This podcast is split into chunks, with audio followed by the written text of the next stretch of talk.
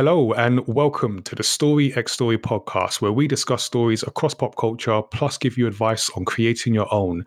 It's episode number 74, and today we are going behind the story. I'm your co host, Nigel, and this week we unfortunately don't have Tazzy. She's feeling a little under the weather, so she will be back with us next week. So uh, you are here with me, and um, my guest. Uh, so allow me to introduce freelance games designer Rosa Carbo Mascarell. Rosa, welcome to the show. Hello, thank you. Thank you for having me.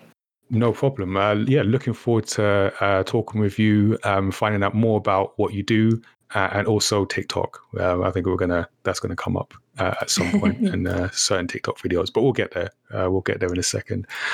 Um, so you can subscribe to Story X Story on Apple Podcasts, on Spotify, wherever you get your podcast from. You can also send us feedback and questions to feedback at mayamada.com. Drop them in our Discord or just throw them at us on social media. We are at Mayamada on Twitter, at Mayamada TV on Instagram, or at Tazzy on both. Uh, before we get to Pepper and Rosa with uh, our questions for today, just want to give an update on what's happening in the Mayamada universe. So we are uh, almost too fast approaching the end of summer. Uh, so uh, we're now in August, which is kind of scary because eight months of the year's gone. What have I done? And all that. Anyway, we're not here for that. Um, so we've got our games night, uh, August games night happening at the end of the month. So I think this one, usually we do the last Thursday of the month. This one might be last Friday, but if you follow us online, once we pin down the date, uh, we will get that uh, get that sorted. Uh, we're going to be playing Pokemon Unite, uh, so new free to play Pokemon game uh, that's came that come out on I think it's on like mobile and Switch. Uh, we're going to be playing with uh, Studio 77 members live on Twitch. So we just played Identity V. Uh, we're going to have highlights of that up soon. And yeah, you can uh, come along and watch us play some Pokemon Unite. Uh, as well as the games night we're going to be playing, we have highlights from our Roblox and Fortnite uh, games night on YouTube. So you can go check that out, watch us play that both games I have uh, or had played for the first time in that games night. So basically, just come and watch me learn about games uh, everyone else has been playing for uh, years and years. Um, other than that, we have the the next Gamepad online event coming October the 16th. So it's a Saturday. We're going to be live on Twitch. It's going to be hosted by Tazzy, and we're going to have our usual lineup of the Friendly Fire competition, industry interviews, and panels. And uh, yeah, it's going to be fun. This time we are switching things around. So we're working on changing some things for our Friendly Fire. So we're going to uh, be bringing in new games. We're looking at uh, using Knockout City uh, as one of the games, um, and then making some changes to uh, Rocket League to switch things up a little bit and make it a bit more unpredictable.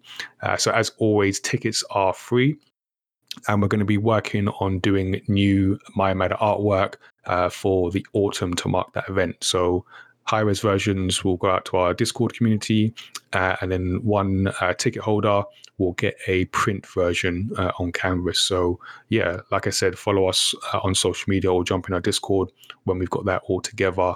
We will let you know what it looks like and let you know uh, what you need to do to be in a chance with winning. So, stay tuned for more updates on Gamepad as we confirm the teams, the games, uh, the interviews, and yeah, where you can uh, how you can get involved. Uh, okay, that is enough about us for today. Let's go behind the story and talk to more. So let me do that again. Let's go behind the story with today's guest. As I mentioned, Rosa is a freelance games designer uh, who has worked with clients such as Nexus Studio, Google Org, the Chinese Room, Samsung, uh, and weirdly enough, the UK Labour Party, which I did not expect to be in that list. So I might have to ask about that uh, in a little bit. Uh, she was also MCV's Campaign of the Year in 2018 and one of Develop's 30 Under 30, as well as being a BAFTA jury member, all while developing her own indie game. So you're doing a lot, and we're going to see what we can pick apart uh, and Yeah. find out more about. But as I usually uh, we like to do with the interviews, start at the beginning. So you are a Spanish games designer living in the UK. So what I'm interested to know is where in Spain did you grow up and how how did your career bring you to the UK? Oh, wow. Okay. So uh, I am Spanish. Both of my parents are Spanish, and my whole family, apart from myself and my sister, they all live in the same small village in Spain. Okay. Wow. So it's only me and my sister who have left Spain, left our little corner of the world. so they're all we're all from Valencia, or like a village close to Valencia. And growing up, I actually lived in a lot of different places. Um, so my dad, he used to work at Ericsson in one of their like expat like they were called like an expat division. But basically it meant that they sent him like to different places depending on like where they needed him. And they basically we would follow after basically. Right. so You got to right. yeah, so I got to travel a little bit. Uh, so I actually grew up in uh, Sweden, in Germany, in the Netherlands, and then of course Spain. But yeah, I mean, growing up in all these different places, it meant that like the only language that was really like constant, well, apart from Spanish, the only language that was really constant throughout my life was English.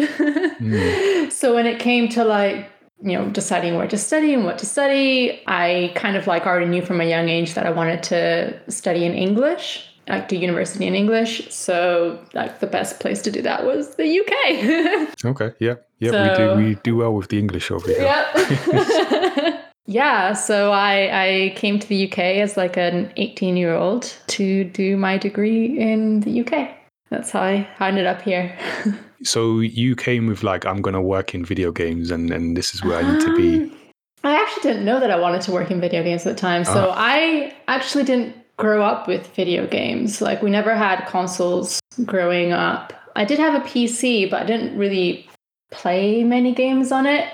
My dad had like Age of Empires. Oh yeah, I used to so I, lot. yeah, yeah. So I played Age of Empires a lot as a kid, but that was pretty much like the only game I played. And The Sims. I played The Sims. So like video games wasn't really like a part of my like world, if that makes sense. Like it wasn't really something I knew that I could end up doing. Like I was I wanted to play video games, but it was something that I had to go to like other friends' houses to play, and then I'd be like, "Oh, this is amazing!" so what changed? What or what changed in terms of like now I want to work in video games? Well, so I went to the UK to study architecture at first, actually, because I was really creative. I really like, you know, like drawing. I, you know, I was a really creative kid, but I was also really good at maths and I really liked maths. and so as a kid, when you like ask like, oh, what can I do that like is science but also is creative? The answer that people would give was like, oh, architecture, you could be an architect. Uh, so I was like, okay, that sounds good. so I went and um, did a degree in architecture three years. But I, as I was um, studying in architecture school, that's when I started playing more video games.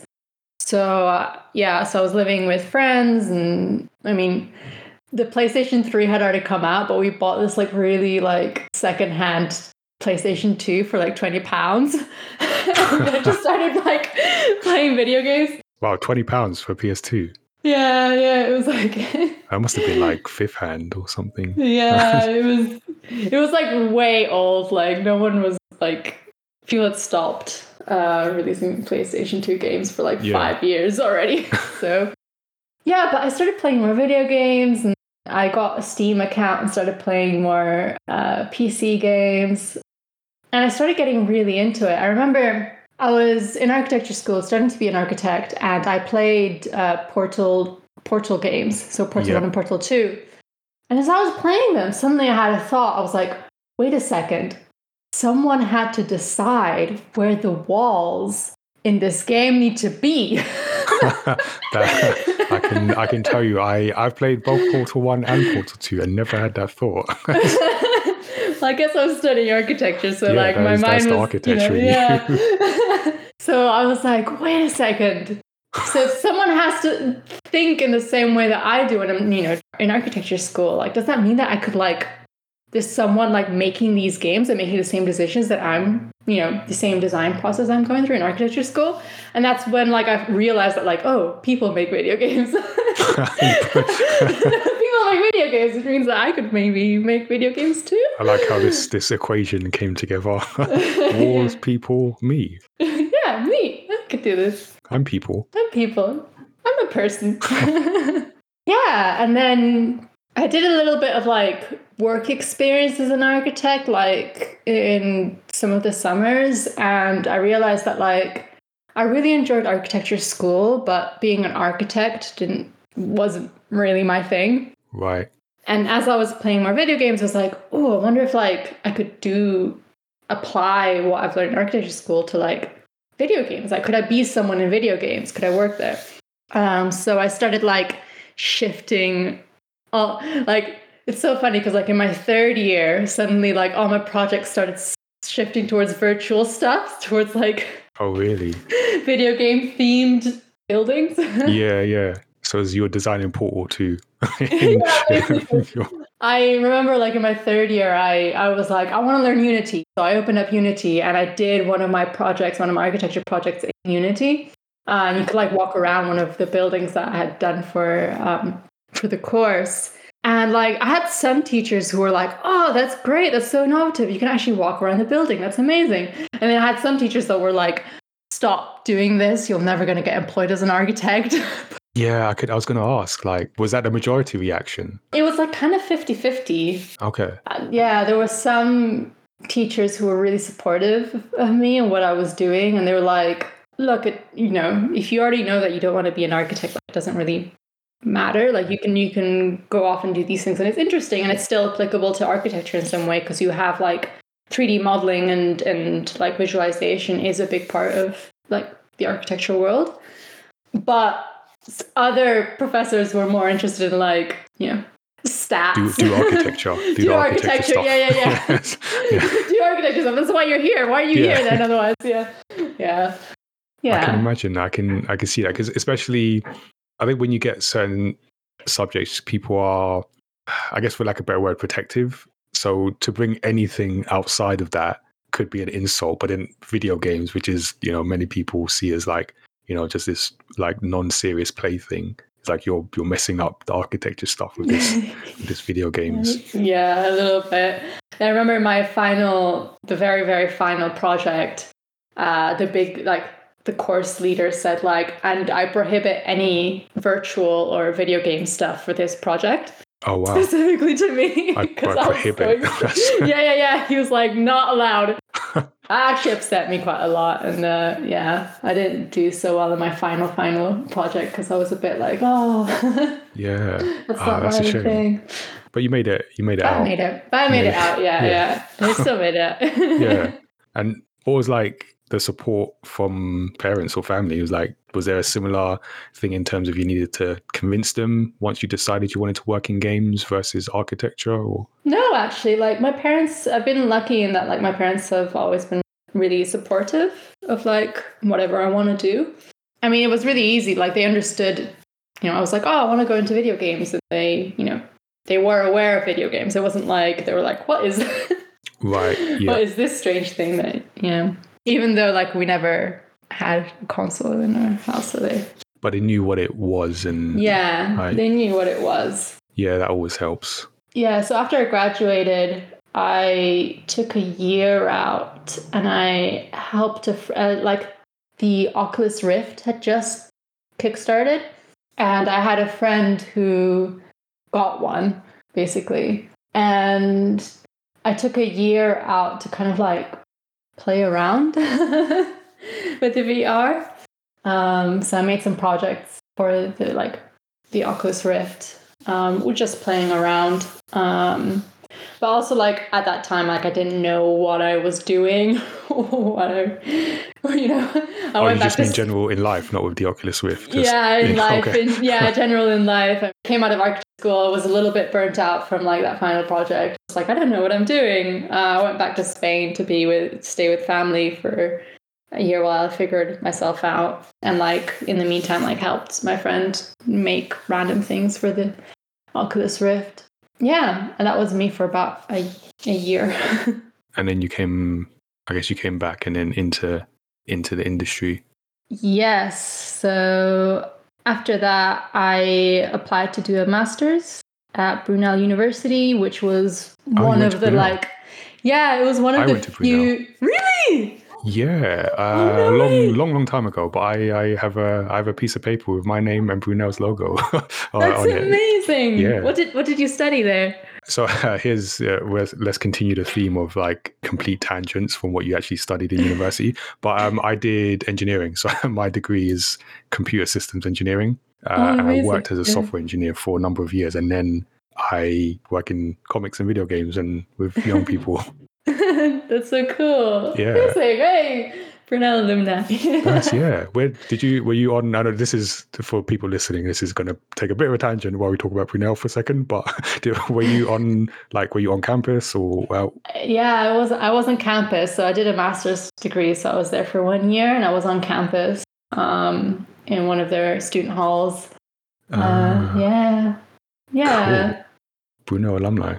Nice. yeah, yeah. So I was there for a year. I did the master's in game design, which was one of the few game design master's degree that existed at the time. Now there's like m- many more, but back then, like that was one of like three um, Wow. that existed, and it was the one that wasn't like super super expensive. Uh, Yeah, okay, yeah, that's true.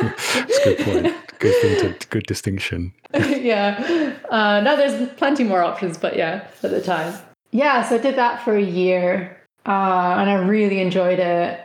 I went in thinking, okay, this is a master's degree. It's going to be so much more difficult than anything you've done before, and actually, like, it was much easier than my architecture degree. I think maybe, I think maybe it was just because, like, Or just because you were so good at it. uh, Like Wish I could say that, but Yeah. uh, but no, you I know, think like it's just sometimes when it's the thing that you're that you want to do, you find it easier to do. yeah, exactly, exactly. I think that's what was going on. Is that like with architecture, I was kind of like towards the end, especially, I was kind of like forcing my way through it. Um, whereas like when I did the masters in game design, like it just clicked. You know, like uh, you know, it just clicked, and I enjoyed it so much.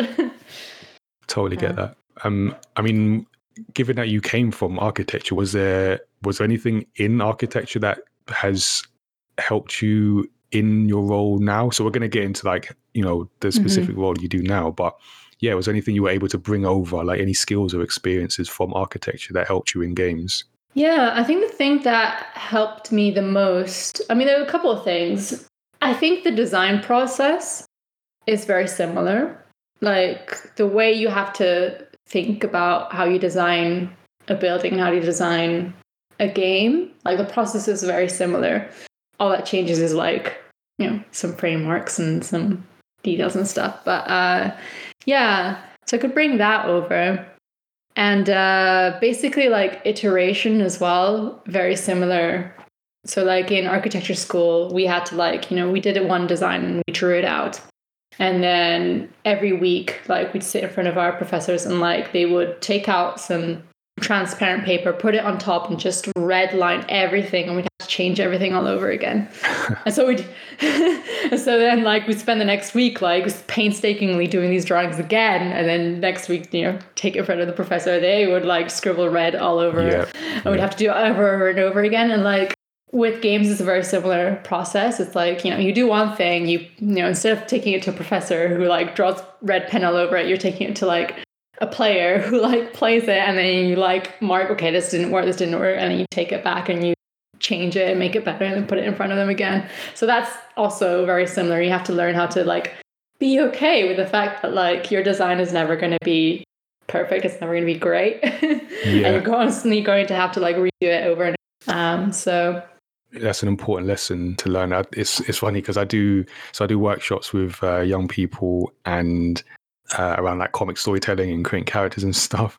And I always laugh a little inside when I see kids like taking so much care, and it's good. It's not it's not a bad thing, mm. but taking so much care to like do a character and trying to get it perfect. I'm like, you're gonna have to do that over and over again. Like, don't yeah. don't worry so much about it. But yeah, yeah, so it's a good lesson that you learned. Yeah, no, for sure. You learn to not be so attached to your designs, not so emotionally involved in them. Because yeah. they're gonna, you know, you're gonna have to redo them. exactly. All right. So, like I said, you you made it out. You found your way uh, into into the video game industry. So you are a games designer. Yes. Can you can you explain for those that might not be aware what is a game designer and where do you fit in the game making process? Yeah, sure. So the game designer basically is the one that makes sure that players are having a good experience. Uh, so we're the ones that decide what the rules of the game should be. So, for example, you know, take tic tac toe. So, a game designer would be the one that thinks, okay, so I think this should be a two player game. Uh, and I think you should have, uh, you know, one player should have X's, one player should have O's, and they take turns drawing them on a grid of three by three. And then they think, okay, um, maybe this doesn't isn't as interesting. What if the grid was 10 by 10? You know, let's make the grid 10 by 10. Or what if instead of a two player game, it's a three player game? You know, we we think about those questions like how does the game work? What are the rules? So it's quite fundamental, really. So it's very early in the thinking. Yeah, yeah. And like, this is why iteration is so important because you could never know exactly if your rules are going to play out how you expect them to play out. Um, so, you know, for example, tic tac toe, you make the basic tic tac toe, you watch people play tic tac toe, and then you're like, oh, actually, that there's it's really short. We want the game to be longer. Okay, so you know, let's increase the grid, or yeah, something like that. Yeah, it's um actually it's a good example that looking at a a tabletop game because it makes you realize how like say there's there's rules that you will lay down that this is how the games work this is how, what's allowed this is what is not uh, allowed but then there's that element of i was going to say fun but maybe like engagement is a is a better yeah. is a better word of you now have to put it in front of people and then you learn that actually maybe the like you say the game's too short or maybe the turns are taking too long. So like one person has to watch the other for too long and they get bored. A sense of progress that people are getting, all those things that that those variables that you only find out when you put it in front of people. yeah. And then you've got to go, okay, now we're going to tweak things. So that's where the iteration comes in. We're going to tweak this, we're going to tweak that, test it again, and then go from there. Yeah, exactly. That's pretty much what a game designer does. cool. Okay. And uh, I did mention uh, TikTok. So I saw a video you did. So I'm going to put this video in the show notes so people can see it. But you did a video highlighting some roles in the games industry where you basically dressed yes. up as as different people in the video game process. So I definitely encourage people to check that out. Uh, it's funny uh, but also is it does highlight like uh, important roles in the video games making process. So, what uh, my first question on that is is which role did you have most fun playing, other than your own? Oh my gosh!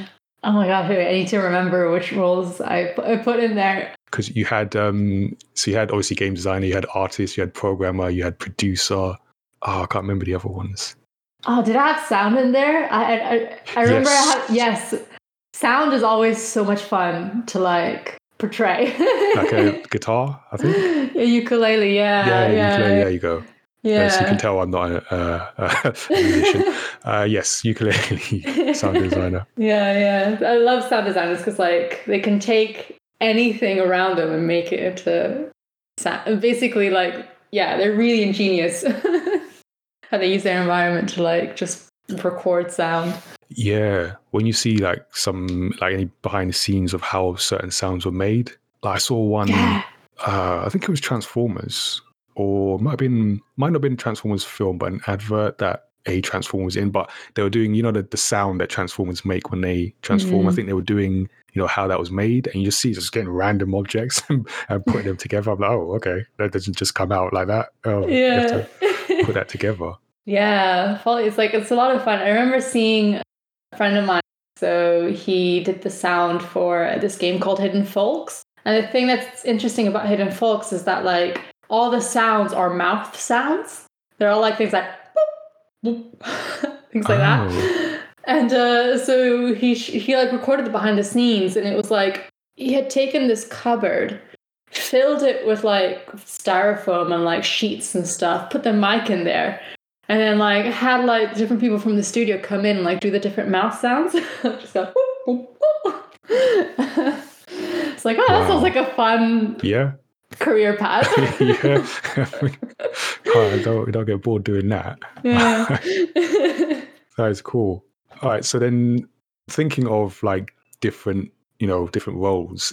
As a games designer, is there a role that you appreciate more now compared to when you first got in the industry or that you're more aware of? Mm, I really, really appreciate producers. Like good producers are like gold. You know, you're the second person to to say that. Uh, that I've heard say that in the past Yeah. week. it's because they're amazing. Producers are they're gold dust. They're amazing. They're so good.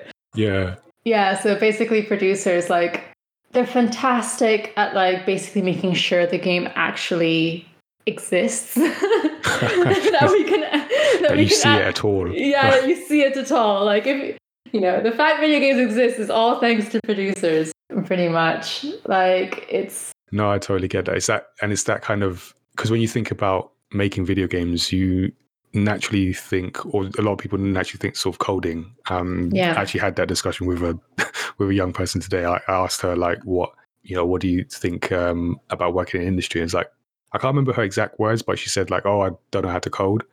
Uh, I was like, oh, well, let me tell you about all these about all these other roles. But yeah, you get producers who, you know, keep things going. I guess. Yeah. And like a producer, like I think I hear a lot of people saying like, oh, producer's just like project management, but it's really not. It's also really a really creative role. Like I've had uh meetings, like a lot of meetings kind of start with a producer saying, Oh, we can't really do this feature because it's gonna be out, out of our budget or out of our timeline. Like we just do not have like the capacity to make this happen. And then like together with the producer, you like go back and forth thinking about how you can change the feature to like make it within the budget. Hmm. And like that's quite a creative process.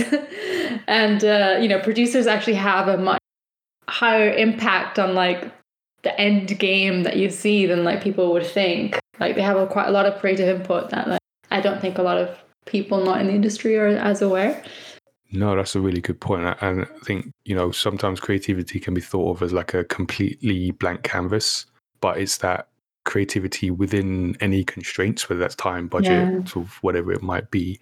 And that's when it's like, okay, how can we make this happen? I feel like Yeah. that's that's when creativity happens. So you might not get the absolute ideal, but you'll be able to work on something, and you might come up with something that you wouldn't have uh, otherwise if it were not for that whatever the specific constraint was. So Yeah, exactly. Like some really good ideas can come out of like those constraints. Yeah. So yeah, here's the producers. And yeah. right, so where you are actually, do you want to tell us like where you are now and how you landed your first role? So let me ask that again. Sure. Yeah. Do you want to tell us how you landed your first role and then who was that with and then how did you get to the company you're with now? Ooh, okay. So it was actually quite a meandering process. it wasn't a, it wasn't a very straight line. Uh, I know that there's some people in is. yeah. So I graduated, and actually the first thing I did was I did an internship at Blast Theory, which isn't exactly a games company. It's they define themselves as a theater company, but they do a lot of like immersive theater slash games type stuff. So that was pretty interesting. I did that. I was there for only like two months. They do like two month like internship stints. Right. So it's a really good like starter job if that makes sense. because Kind they do it you every yeah because they do it every year. So it's you know there's always an opportunity there with them. Hmm. Yeah, and like after that, I was kind of working in like games adjacent jobs, but like not really as like a game designer. So I worked for a little bit uh, as an well, the official title was operations exec, but it was like an internship type job. it's a nice title though. Yeah, yeah. It was like, it, well, basically, I was the only employee. Uh, it was for this charity called Games Aid. Oh, okay. And basically, what they do is, well, they're a charity and they try to collect funding from across the games industry to give to charities. And yes, it's run by like a group of trustees, and they every year they employ one uh, person to kind of like help them run run events and run the run the thing. But it's a good way to like meet loads of people in the industry because like you've got the board of trustees and the trustees like there are they are like they're important people in the industry. Yeah, I guess they're well connected. Yeah, they're well connected. Uh, so it's a great like starter like job. Yeah, so I did that for like six months, and that like helped me kind of like get to know people and yeah, you know, I wasn't doing game design, but like I was meeting people and I was still making games kind of like on the side. You know, I was going to game jams and meeting friends, you know, networking. Yeah. And then I, you know, that kind of came to an end after the six months. And then I did another job, which was kind of also not really games related. Kind of like also, you know, it, it paid the bills. Yeah. Basically. Uh, so I was just, again, trying to figure out my life working as a digital content officer at uh, the Okay. Creative Industries Federation. You've got some good titles. You're up some good titles. um, yeah, so basically, at the Creative Industries Federation it was like a it's a trade body for the creative industries. right. So yeah, so basically lots of like events with like government and, and like yeah, creative industries people. uh, so yeah, I was doing basically their digital, everything digital basically, uh, from like assets to like print publishing to like photography to like I was I was just doing loads of things. loads of, everything digital that was me. Yeah. Just landed on your desk. It just landed, yeah, which was actually quite a lot of work. It was actually a really lot of work. Like I kept saying, uh, I should should really be three people, not one person. Oh, really? Well, okay. um, yeah, but at the same time, like I was kind of like doing a lot of like game stuff on the side. I was, you know, still going to loads of game jams. I started organizing game jams actually. I guess I should clarify. Do you need to clarify what game jams are? Should I? Yeah, maybe? actually, no, it's worth doing that. We've we it's come up like in different interviews, but yeah, for some people might not uh, Sure. be fully aware. So, game jams are events where everyone gets together in a place, although nowadays you can do it digitally. and a theme is set. So, uh, and then everyone has to like make a game or theme uh, within that weekend or week or however long the game jam lasts. Yeah, so you make teams and you, with the team, you make a game. And so by the end of the weekend, you like this little game that you've made with your team. Um, and it's quite fun. Uh, it's, yeah, it's a great way to like meet people in the industry and also like polish up your game making skills. And it's quite creative as well. Yeah, so I did loads of that and I also started organizing uh, events like that. No, that's really good. And I mean, like I mentioned, we it's come up um, in different interviews. I mean, we've spoken to people who've gone to a game jam, and then out of that, they've created a studio. Oh, wow. One of our interviews for the last gamepad was uh, with Claire Mo- Morwood and uh, Chella Ramanan, Yeah. Threefold Games, saying how they met at a game jam, created a Yeah, concept, yeah. and then yeah, before I forget, is now out. So yeah, yes, it's good. everyone to- should go play it. That's the message. Yeah. it's a great game and, and Shell is wonderful. yeah, so game jams. Really recommend them. And then in this like mess of like you know going going to events and like making games on the side and like meeting people, I met I met some people who were like in the like activism space. Um, so basically like trying to make the world a better place, sort of space. And one of them had contacts in the UK Labour Party. And this is where kind of like the first gig came from. So um, it was 2017. There was the elections were coming up, and the Labour Party wanted a game. basically just to to promote the the Labour manifesto Hmm. uh, to let people know what it what that was all about. And you know, this this person was like, "Well, we're activists. We don't know how to make a game, but we know Rosa. That's halfway there. Wait, she knows how to make games." So I was like, "Oh, okay." um, so that was my first like freelance gig. Oh wow. I was making uh, Corbyn Run, which was a, a short game where Yeah. Is that uh, the mobile? Is it a mobile game? Yes, it was mobile and also web. Okay. Yeah, and uh, it really blew up. Like we went from like thinking like, oh, it's just this little thing that we're making to like suddenly it was like on the BBC and the standard and like all over the place. I was like, what? I was getting calls from journalists and I was like, what's going? Wow. Yeah. So after that, I was like, oh, I wonder if like I can, you know, go into freelancing as a game designer. Is this something that I can now start doing? Um, so actually, I quit my job at the Federation. and I started trying to freelance as a game designer. Oh wow, that's a big step. Yeah, it was a big step. Uh, it was very rocky at first. Yep.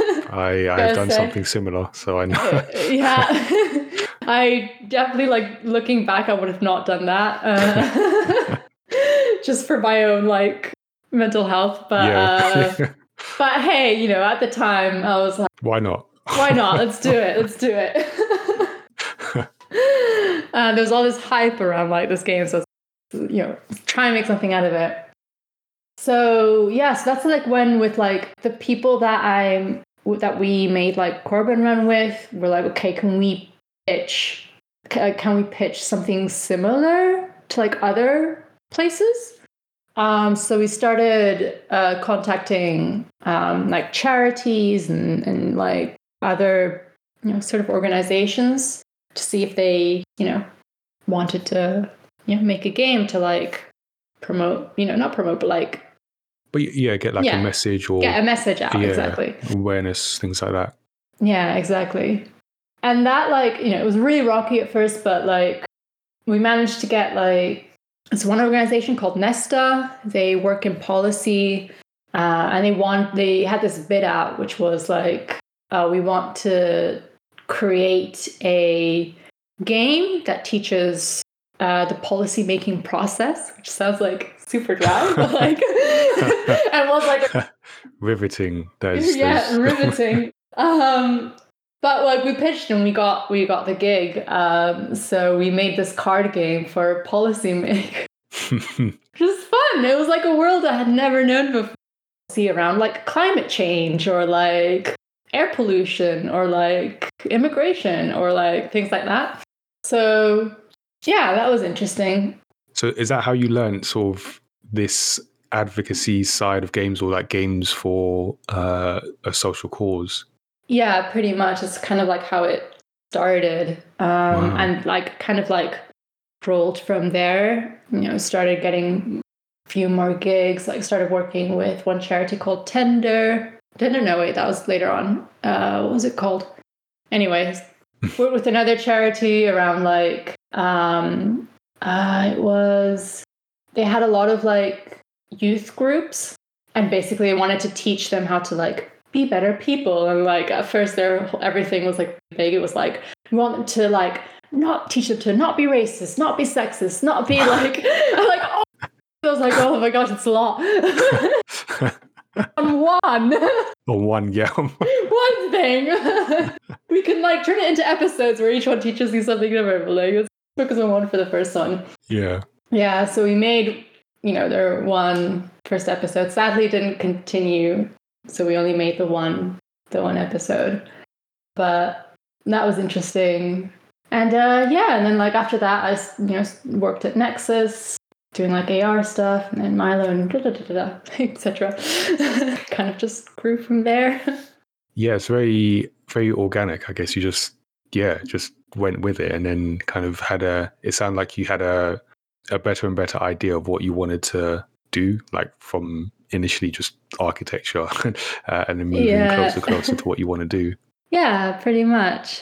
Yeah, and uh, Like now I've actually stopped being a freelancer as of like like a year ago. Yeah. And you know, I, my plan was to continue being freelancer, uh, but I actually started working with this team who really wanted me full time, and I really liked them. so uh, I actually joined them at like full time as of like a bit under a year ago. And how's that going? Like, how, and it's particularly the the difference between like freelance and sort of more per- permanent work. Yeah. What are those pros and cons? So, I mean, for me right now, I enjoy being full time uh, quite a lot. Actually, like the stability is really nice. like Yeah. part of like part of being a freelancer, is, you know, even though like you know when you're when you're on a roll and you have gigs, it's like great. But there's always that fear of like, oh, you know, after this project, it could be dry for a while. So that actually is quite anxiety inducing. Uh, so I do not miss that. but at the same time, freelancing, like it did allow me to like try loads of different projects, which is quite a lot of fun actually. Like, and I think it deve- like it really accelerated my development as a game designer. I feel doing that. Yeah, you get to yeah, kind of come in and yeah, I imagine just working on a variety of of things like like you say you wouldn't even have necessarily have experience of, but you're in it. Yeah, exactly. need to figure it out. Yeah, exactly. Um, yeah, and like because like you're constantly changing like environments, like it's quite easy to grow and like take on harder and harder challenges really quickly, which is you know, definitely a plus of, of doing freelancing. Yeah, no, it's true. I guess there's a it kind of depends on depends on what you want and sort of I guess where you are Yeah. in life maybe as well. Yeah. No, I, I definitely uh I can yeah, I can understand that uh that anxiety as well. Yeah, yeah, it's pros and cons. Yeah, definitely. For Always. sure. You have to consider all the all the different factors. yeah. Cool. So you are you're in the industry now. I want to fast forward to sort of more recent and less great news. We will end this interview on a high, but we got to go through go through what's happening like currently in the industry. Uh, so obviously we've had the news from Activision Blizzard about the mistreatment and abuse of women uh, in that company, and it kind of reflects on a sort of larger culture kind of needs to change and it's it's all it's basically all coming out from from when the, the news first broke um, as a result of a a lawsuit in California and then you're just seeing sort of more and more and none of it good so my my first thing on on that is just what your initial reaction was to the to the news that has has come out and come out since the initial breaking of the lawsuit Yeah, so this is actually quite depressing, but like first thought Yeah. was I'm not surprised. And here we are again. yeah unfortunately Unfortunately, like we've had various Me Too movements already in the games industry. Hmm. Like this is like it's gotten to a point now where every summer a story like that breaks. Like one one time, I think last year it was Raya. Another year it was another. You know, it's like there was also like indie games are also not exempt. Like there's plenty of like stuff you know coming out there as well. And yeah, like it's kind of sad that it's not surprising. I know right is it's it's not new Yeah, it's not new. At the same time, like I am glad it's getting out in the open. Like I do remember, like previous to like the first Me Too, like big coming out wave, like it was just whispered around in, in whisper networks. You know, like I remember being you know, at that time when I was organizing a lot of events, I would hear a lot more stories, and I and I remember thinking like the only reason I'm hearing these names, hearing these stories, is because like I'm now well enough connected that I, you know, these stories reach me. yeah But someone that's starting out, like, like when I was starting out, there was no way I could have known.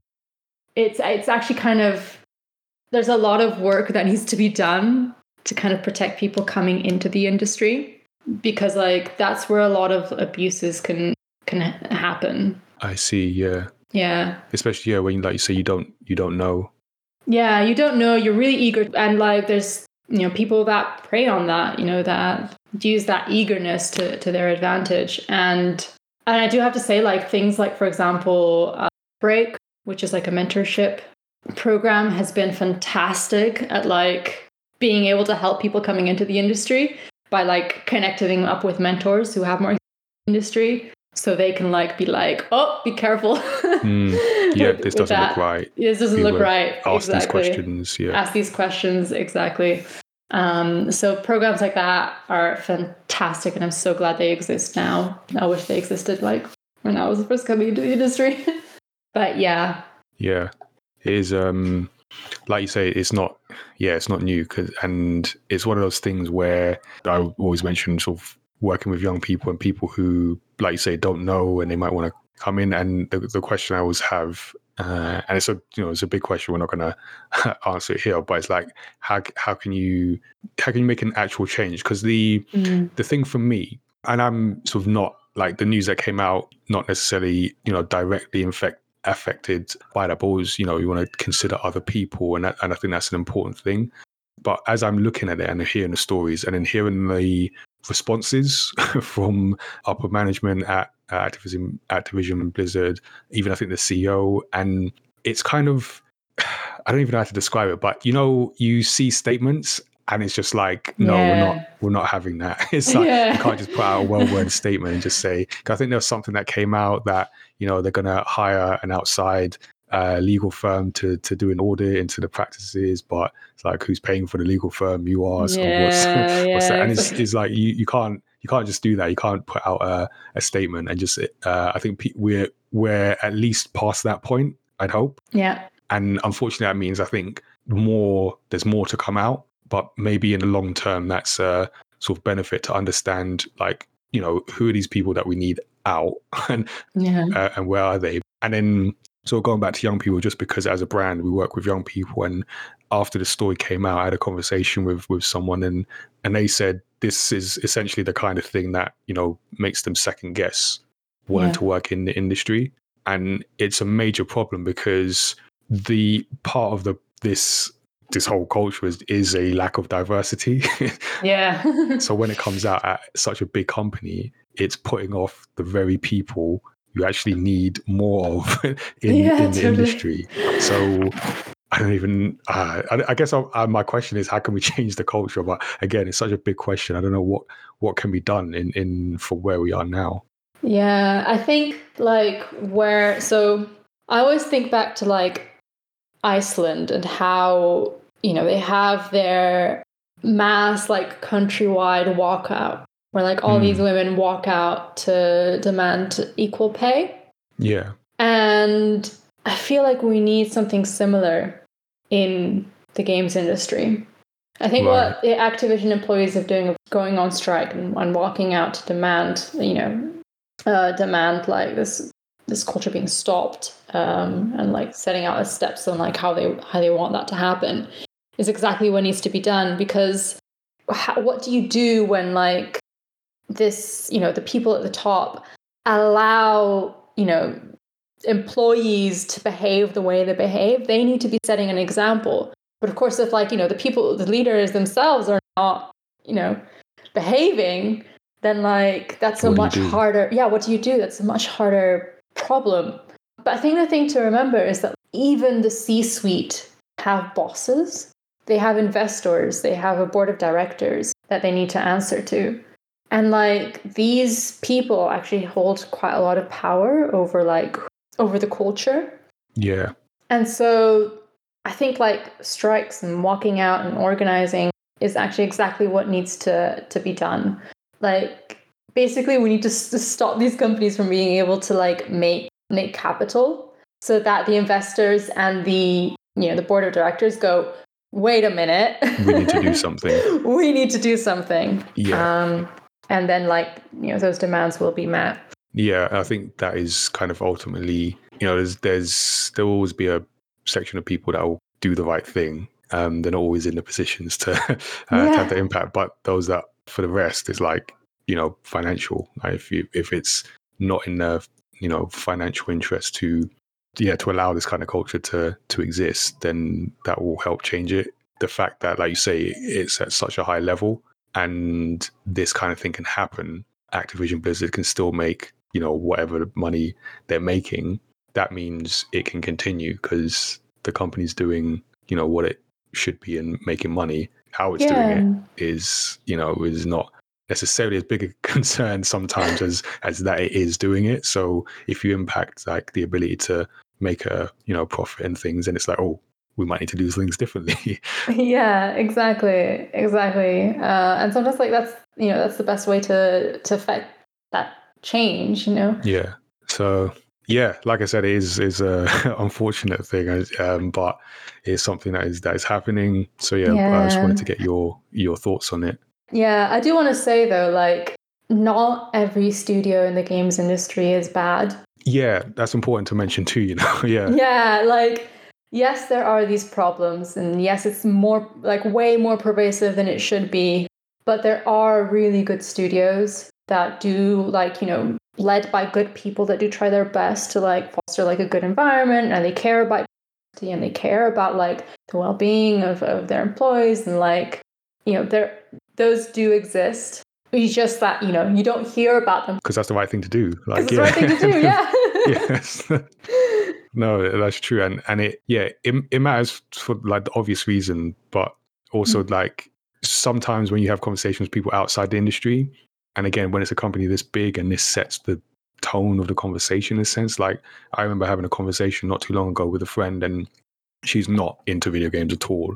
And I remember she brought up a, uh, a story to me about sort of sexism in the industry. This is obviously before, when yeah, this was before this Activision, so Hmm. uh, it wasn't even related to that, just in general. And it's like this is what people take from it. yeah If so, if you're not sort of in it and you have that, you know, perception of games as, you know, uh, in this case, it was it was sexist, and I, I was trying to say that yes, sort of bad things do happen and it needs to change, but like you say, not everyone in the games industry is a terrible person and when things like this come out, it makes it harder to kind of defend the industry because there's, there's one of the biggest companies just allowing this culture to exist. And yeah, what do you what do you say? So Yeah, no, I think like the thing to do when going into the industry is to like, you know, be aware that like not all studios are, you know, terrible and bad and have a bad culture like that,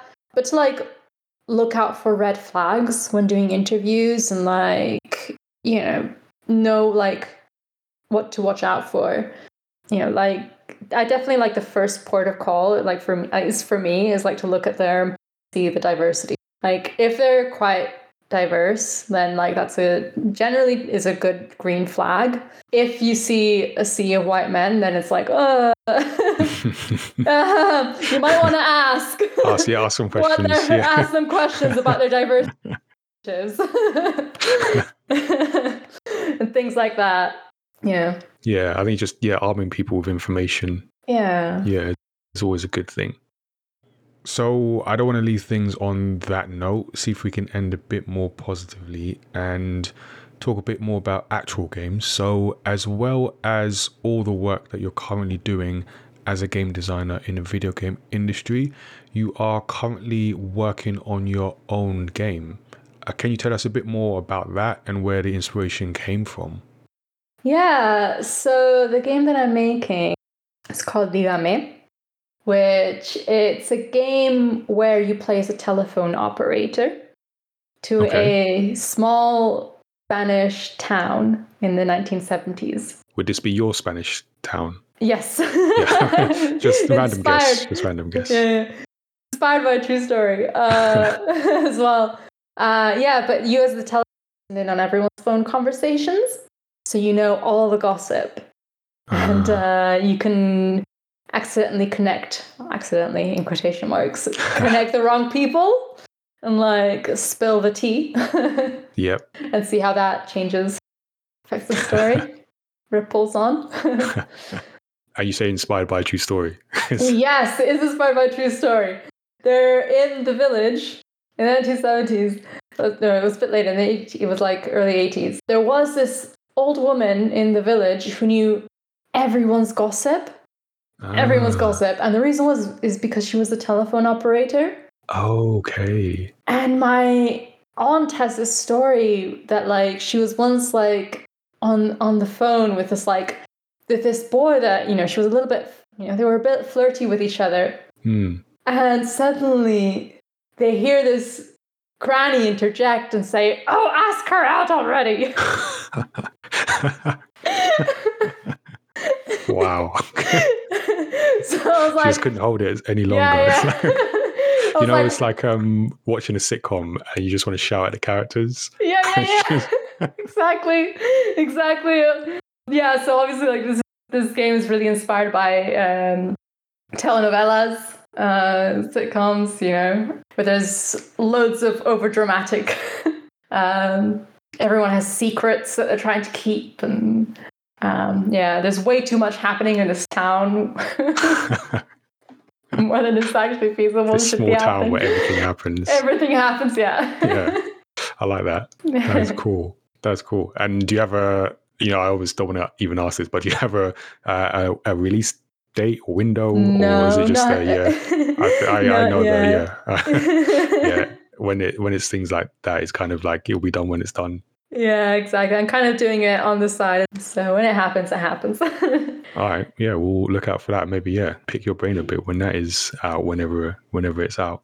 All right. So before we end, um, I want to get into our guest advice for the episode. In each interview, we like to ask our guests to give advice for aspiring creative professionals. So we've been talking video games today. Uh, so, Rosa, what advice do you have for others who are listening who may want to build a similar career in the video games industry? I think a good piece of advice would be to just make things, make things with friends if you can, or with people, you know, join game jams and just make things. You know, you learn so much. You'll meet people that also want to be in the industry or are in the industry. Hmm. And at the end, you'll have like a game, something that Yeah. you can, uh, you know, add to your portfolio. Um, and that all counts. I like it. And I will add to that something you said early on is like, don't get too attached to yes, your work, and don't get too attached uh, to your especially early on. Yes. Yeah. Yeah. Just make it, finish it, put it out, ship it, and don't Yeah. be too.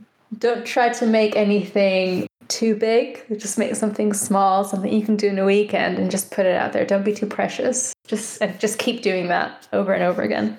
Yeah, no, that's that's really good because we've we've had sort of different variations of that, and I always think it's worth bringing up because it's it's simple, but yeah, Yeah. I've, I've had conversations with people like people ask me how do you make comics and how did you get them out and it was like we just made something like honestly it was yeah. there's no strategic meeting we just made something and and learn we funny enough we did not take your advice because we started well we were going to start like doing a massive multi comic project with multiple artists and I just didn't work so we did one one comic with one artist got started and then built from there yeah. solid That's what I solid. It's- advice It's that I did grown. not follow yeah it's grown though, you know. It's yeah so Yeah. eventually it, it kind of gets there so yeah. all right my final two questions one you're into roller skating Yes. how did that come about and how good are you Uh, how good am I? I'm I'm no longer at beginner level, which is okay i like it that's progress I can I can do some jam moves. okay Uh, but I'm still not. I'm still not that good. can you skate backwards I can. I can skate backwards. okay you're good enough then Yeah. good. That always impresses me when people can skate backwards i don't know how difficult or easy it, it is but it, it looks cool Uh, it's more the fear. You know, you have to get over the fear of going backwards. ah okay That's the scary, but yeah. the actual technique isn't that. it's all psychological. Um, All yeah. right, maybe that's why I've, I've it's been uh, many many years since I tried skating. I like the idea of skating in my mind, but uh, it never worked when I was young. So Ah. yeah, but I always appreciate when I see it done well, at least. Yeah, you just got to keep at it. You know, you got to not let the fact that you're crap at first get to Yeah. you. Have to get over that, get over that's get where over that. Yeah. that is where I failed. cool. Um, and my final question is, uh, where can people find out more about you and your work? uh, so Twitter is the best place to find me. Um, so my Twitter handle is More Ellen. So M O R E E L E N. Is that same for TikTok? So I'm because I'm going to Uh, put that yes. TikTok link in the. Okay. It's the same Oh. for TikTok. Uh, actually, on TikTok, I do post videos about like getting into the industry and like beginner friendly like stuff about being a game designer. Uh, so if you're interested in being a game designer, that's a good place to learn more. All right. Well, uh, yeah, we'll put that in the show notes so people can check that out and uh, yeah, see what you're up to. So, Rosa, thank you very much for joining me always love hearing about people's journey. It's been good to hear uh, about yours, all the way from uh, a small village outside of Valencia in Spain. Thank you so much for having me. This is really fun. Yeah, and thank you for everyone listening. If you enjoyed this episode of Story X Story, make sure you subscribe to the podcast so you don't miss an episode. Uh, you can also give us a quick rating and review on Apple Podcasts or wherever they let you uh, review. Uh, that just helps us reach new listeners and fans of story discussions and video games. Uh, outside of video games, we are working on our next manga. Uh, so it's coming this month. Uh, we're preparing it for print. We're getting the art, final artwork uh, done, preparing everything for print. So that's going to be available. It is up for pre-order at the moment, um, and then we're going to be doing a launch stream. We're going to be doing something. We'll kind of talk about that uh, in the coming uh, weeks just to celebrate the release of the new story series through the fog. Uh, you can also check out our current manga titles at myamada.com forward slash manga. And I talked about Gamepad uh, at the top. You can join our Discord and uh, also consider becoming a Studio 77 member for exclusive access to Gamepad events and content from the Myamada universe. And the next Gamepad online event is Saturday, the 16th of October.